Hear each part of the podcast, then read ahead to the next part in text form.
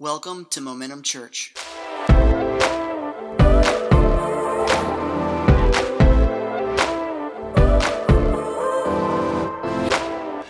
Really, to be honest, this is my first time sharing the last couple weeks. We've had some incredible staff pastors sharing. If you could, give it up for Pastor Stephanie. What a Mother's Day sermon last week, my word.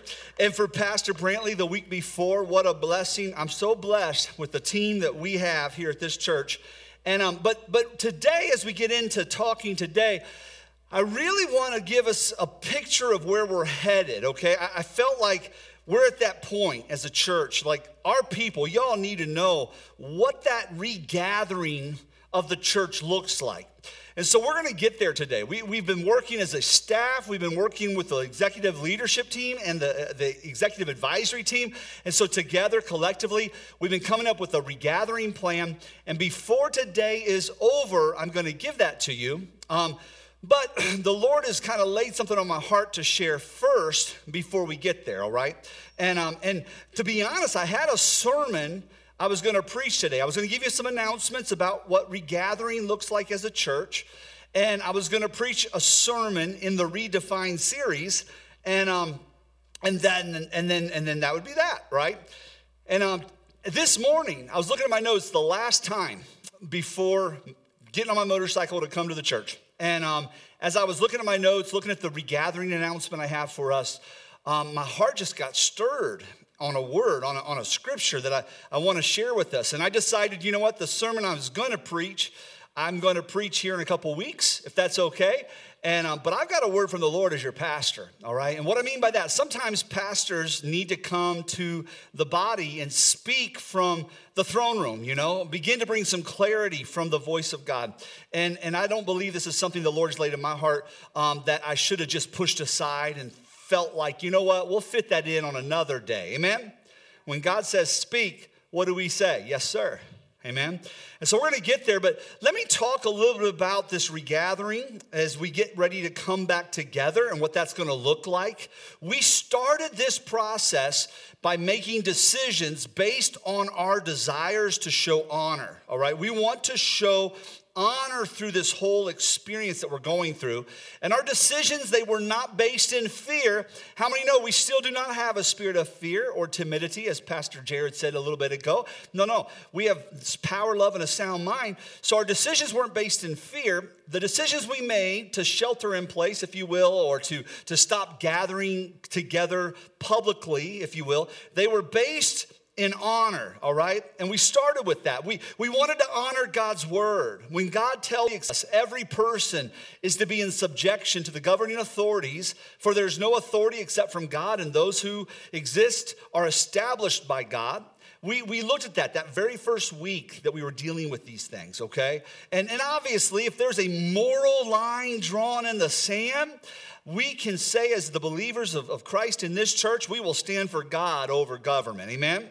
All right, but that wasn't a moral, there was a social call, and we felt we needed to honor that, and we were kind of early adapters as a church that we were going to make that decision, and I honor you for making that. We also did that because we wanted to honor authority, so we honored God's word first. God's word says to honor authority, so we did, in honoring our president, our governor, our superintendent of the Assemblies of God, Doug Clay, asking churches to consider at that time standing down for a season as we see what happens with this virus. And so we have done that through this time, honoring our authority.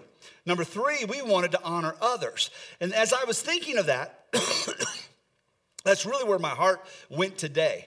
I want to talk about honoring others. We've been doing this redefinition series, Redefined, and I really don't have a word for today. Maybe the word's reconcile, I don't know, but just that idea of two different people, two different opinions, two different viewpoints, two different feelings, two different ideas. How can we walk in unity? How can we be a people that honor each other when we have those differences? Now, we went into this process wanting to honor others because we wanted to flatten the curve. You know, we understood the idea of bringing down that infection rate by sheltering in place. We wanted to join in that and flatten the curve. But we decided, listen, we embraced this idea of flattening the curve not by just passively sheltering in place, all right, but sheltering in place with purpose. I love it. Y'all have been a people of purpose the last couple months, and I am proud of you. It didn't take the brick and mortar of 659 Arnold Mill Road for you all to have church. It didn't take the brick and mortar of 659 Arnold Mill Road for you all to be the church. Amen? And I think it's a good lesson for us. And I'm going to say this, and I'm not a conspiracy theorist. I am not one that is a doomsday preacher, but this has been good training ground for us. Come on. Who knows what may happen? The last 10 years has been crazy what's happened in our society. Who knows what may happen 20 years from now, 15 years from now, 10 years from now, whatever. This could be very good practice for us people, all right? All right? And the church may be better for it, just saying. But we embrace this not by passively just sheltering, all right? Thumbs, you know, homeschooling our kids without choking them. We didn't just do that, all right? We sheltered in place with purpose. We fed guardsmen every week. We fed children. We resourced churches with both equipment and lots of information and resources in that way. We've helped a lot of churches that way. We've helped families both outside the church and inside the church with all sorts of various needs. And I'm just telling you as your pastor, I am so proud of you as a church. You cannot even know how proud I am of you as a church that you didn't just say, I'm going to sit on my hands during this season.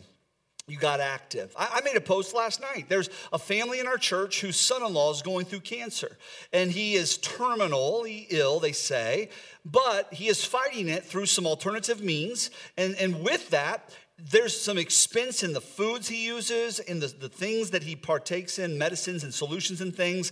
And they were in a freezer, and the freezer stopped working, and he was about ready to lose it all. And thank God a neighbor came in and was able to keep them at bay for a minute, that perishing. But for them to have a freezer, I just posted, we're looking for a used little freezer, you know. Can I tell you right now, sitting right here, out here right now at the church, this morning delivered a brand new, big, tall freezer. I love it, because it wasn't just enough, it was more than enough. Amen?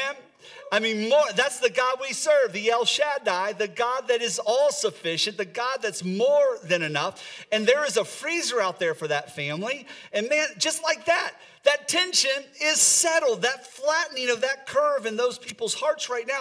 They have and there's enough room in it. I'm going to see if they'll let me put a deer or two in there next year. I'm just kidding. That's a good idea. I got to write that down. I might actually do that. No. So what a blessing to that family. And that's who you all have been through this season. You know, and I want to ask you to continue. Tithe, all right? What's tithe? Well, Pastor, I'm unemployed. I get it. You get an unemployment check, tithe, all right? All right? You don't get an unemployment check and your income is dipped down, tithe. What do you mean, Ross?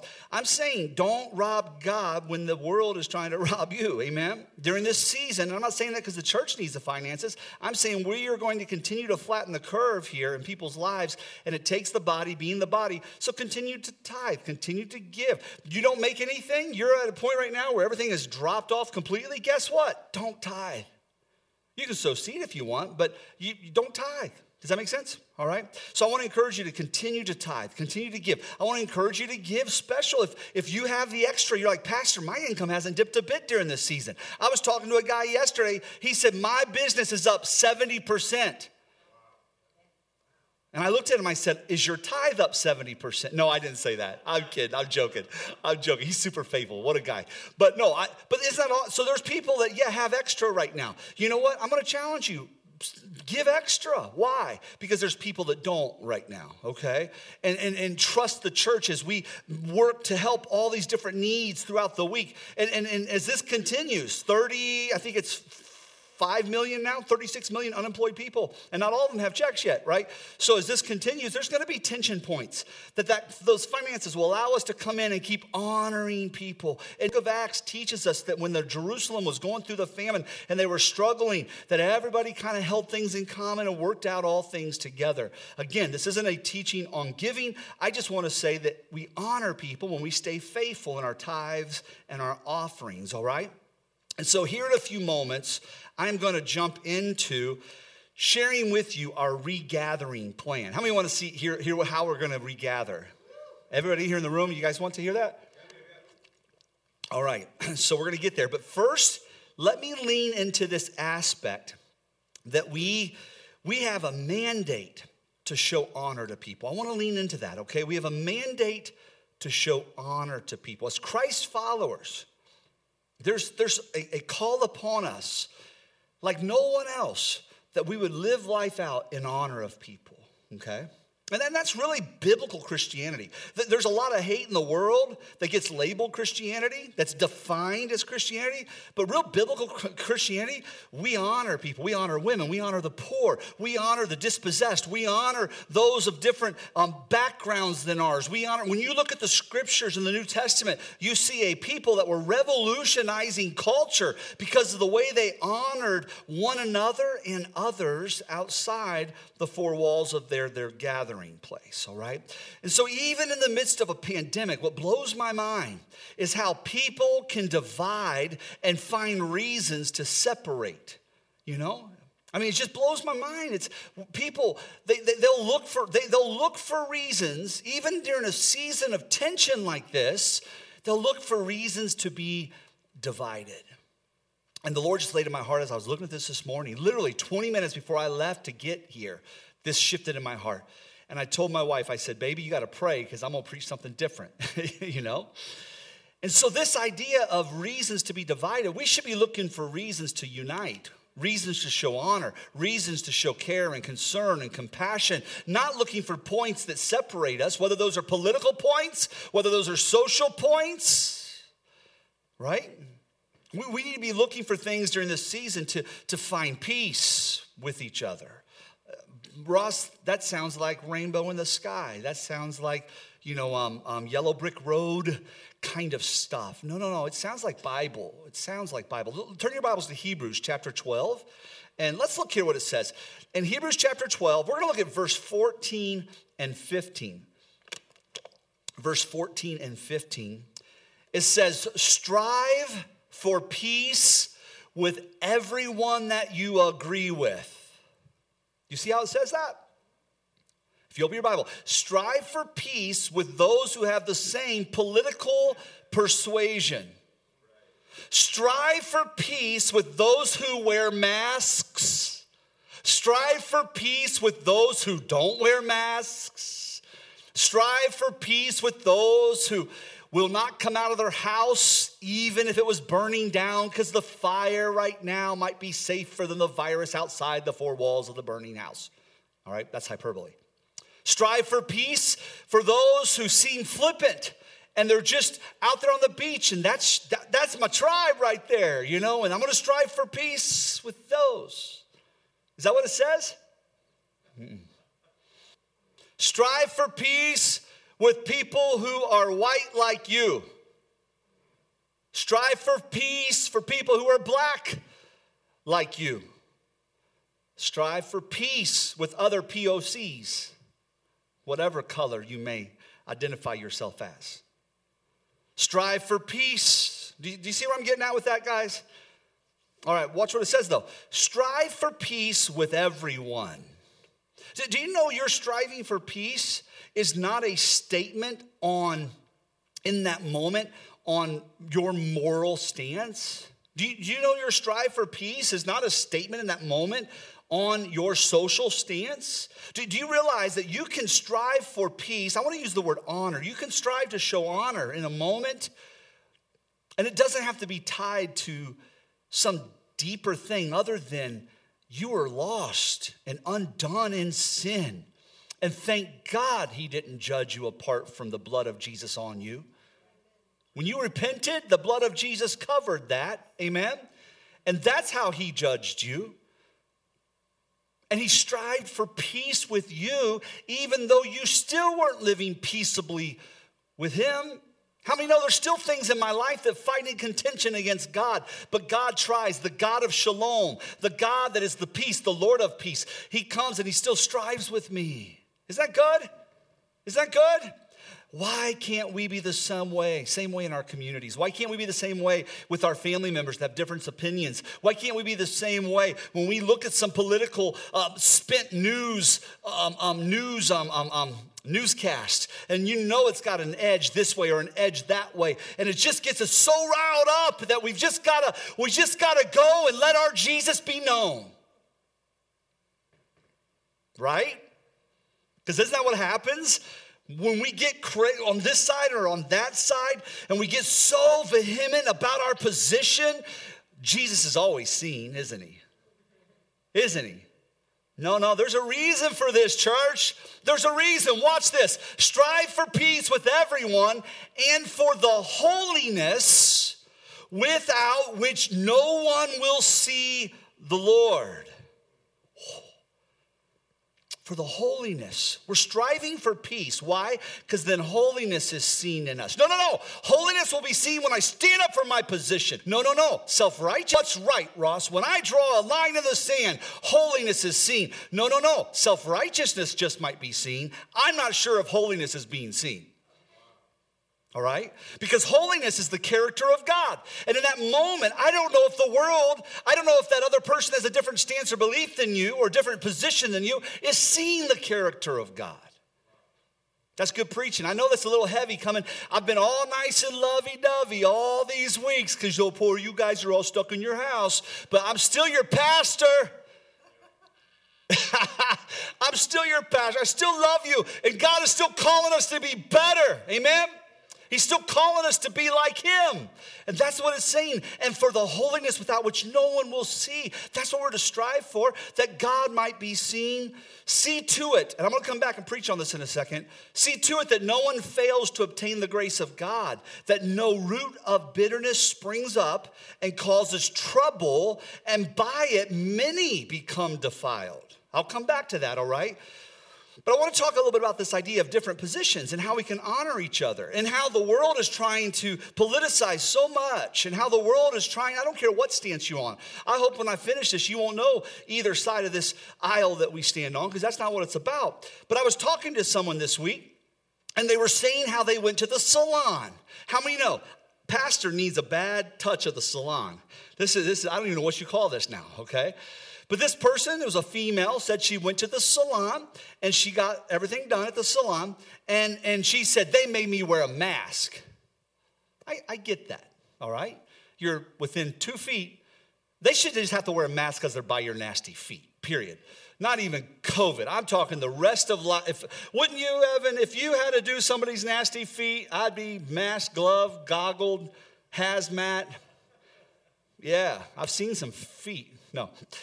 But this person, she says, they had me wear a mask, and she goes, and I got that, but here's what she said. You ready to hear this? As soon as I got out of there, I took that mask off because I didn't want people to think I'm a liberal. Mind blown. Like when I heard, I'm like, I didn't even have a response other than like, bless your heart. I knew the world was trying to politicize even the wearing of masks, but that hit so close. It was just like, do you really believe that? You know, like I'm standing with the conservatives. You know what? I'm a conservative mostly, but there's times I'm out, I put a mask on. Do you know when I definitely put a mask on? When somebody has a mask beside me. I'm just being honest. I'm there, and I'm not saying you have to do that. That's my conviction. But I'm getting my coffee at racetrack. Yes, there's some people that wouldn't be okay with that. Pastor, I can't believe you. You say you love people, and you're getting coffee at racetrack. Have you had Guatemalan at racetrack? It's delicious, okay? So just being honest. So, but if there's a dude there getting his coffee in front of me, okay, or to the side of me, and he's got a mask on, I mask up just because I want to get my coffee, and I see this is important to him. And I'm striving for peace with him, you know. And so that's that. So I'm often, you'll see me out wearing it and see me out not wearing it. Why? Because I'm being mindful at all times of who I'm around, what I'm doing. I'm striving for peace. I'm wanting to be careful and such. But I blew my mind when that person said that. I never thought that this is starting to be something to where this is how you stand, that's how you stand, you know?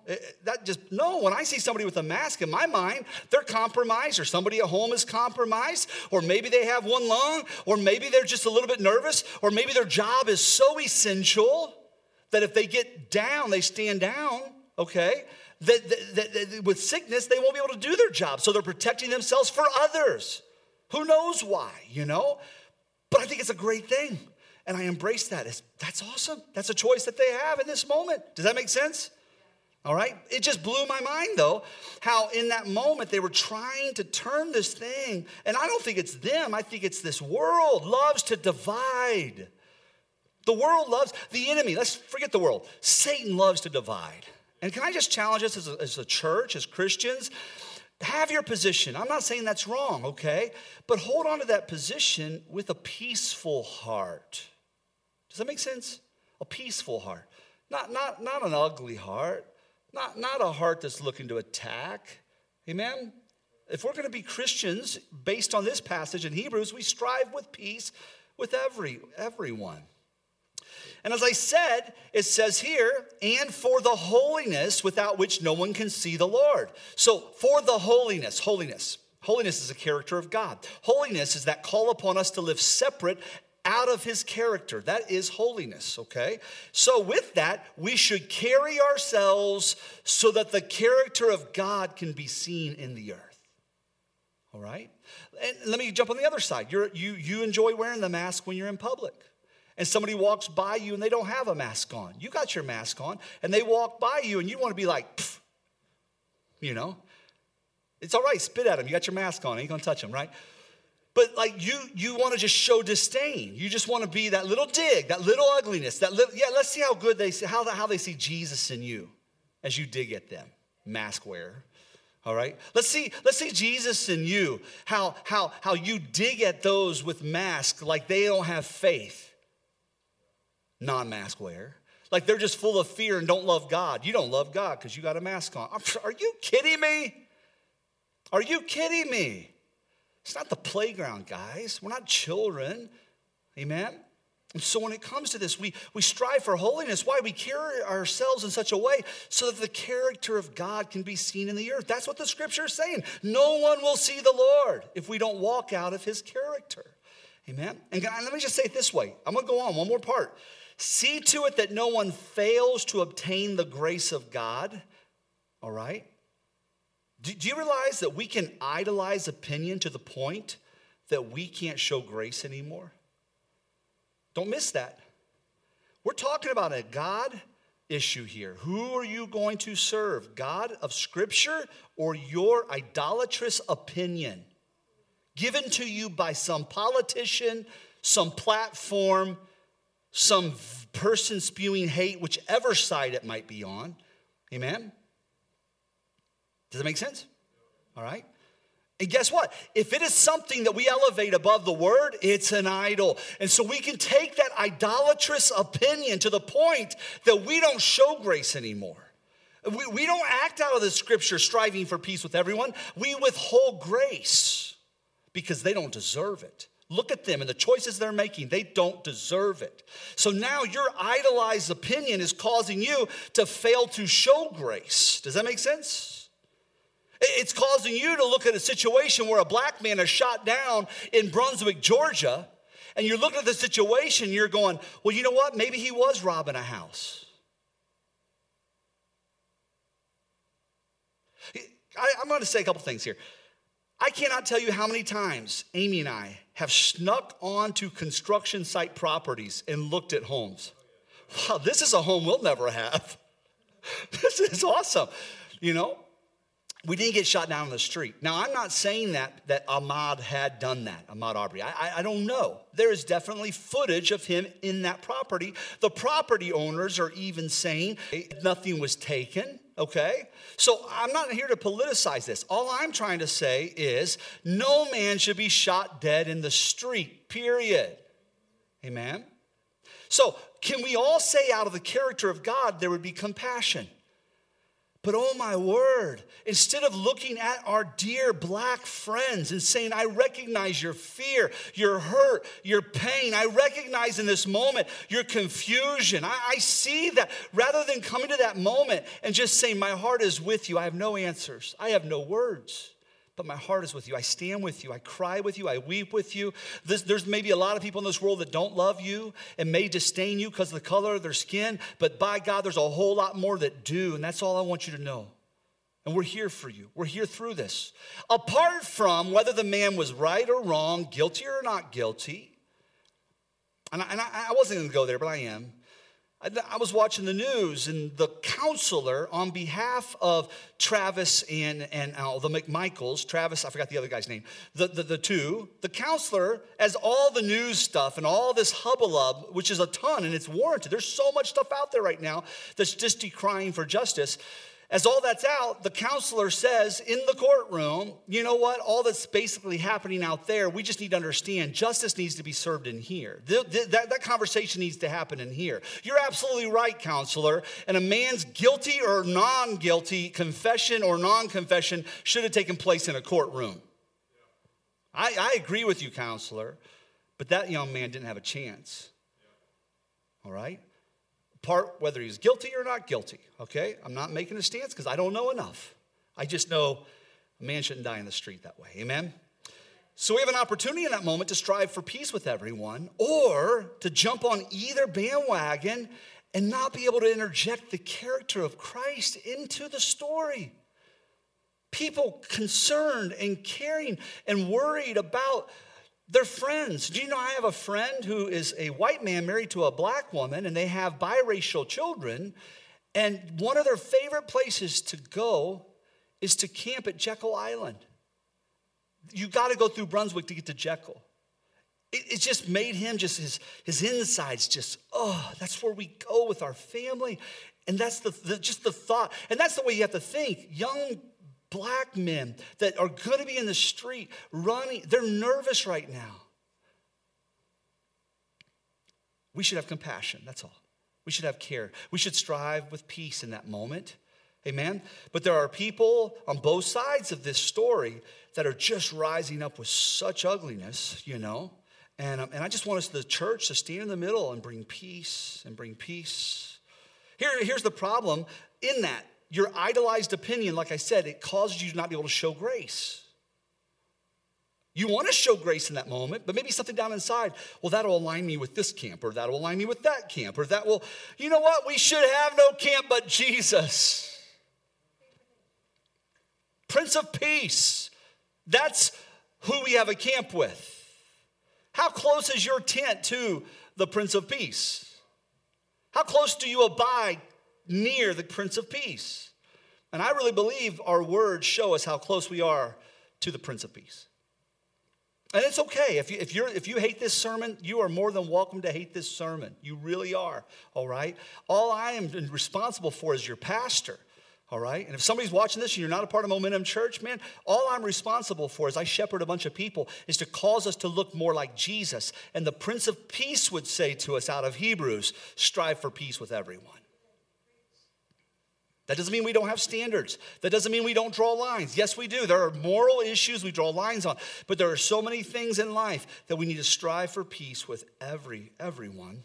Now here, I want you to see what happens. Watch us with verse 15, because this is it's not just that you not striving for peace with others is an affront to others. Watch what it does to your own soul. And when I read this, you're going to be like, oh my gosh, I know people like that. Maybe you'll go, oh my gosh, I am a person like that.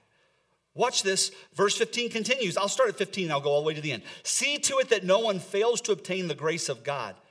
Well, I thought everybody gets the grace of God. Hold on. It just says this, that you fail to obtain the grace of God, that no root of bitterness springs up and causes trouble, and by it many become defiled. Listen, here's the second part of this. Idolized opinions. If you idolize your opinion to the point that you can't sense grace any longer, you know what will happen in your life? You will have a root of bitterness form in you. Do you catch that? So we start with the idea that if I idolize my opinion so much, I can't show the grace of God. But then Next thing you know, I idolize my opinion so much, I can't feel the grace of God. I don't sense his grace anymore. Everything makes me mad. Everything puts me on edge. There's always a new argument. There's always a new fight. There's always a new campaign. There's always something new to put this turmoil in my heart. And at one point, that turmoil felt a little unsettling. And you know why it felt unsettling? Because you had to learn that stuff. At one point, you would look at websites and things, and you'd be like, this is just weird to hold on to this position. I think maybe it's right. I don't know if it's right. But you kept studying and delving into it and going into the hatred more and more and more, to the point now you've had a root of bitters come in, and you're like, yes, that's my line. That's exactly the opinion. That's exactly how it is. Ross be danged. Church be danged. Word of God be danged. This is my opinion. That's an idol. And so that idolized opinion gets to a point where you don't sense grace any longer in you or through you. And that's called bitterness. Can I say grace to you without going through you eventually will come up lacking? Do you know that? That grace is supposed to come through us like a river, to us and through us. And if we dam that up, that grace without going out through us eventually will becomes up lacking in our life. And I just want to declare, God doesn't lack anything.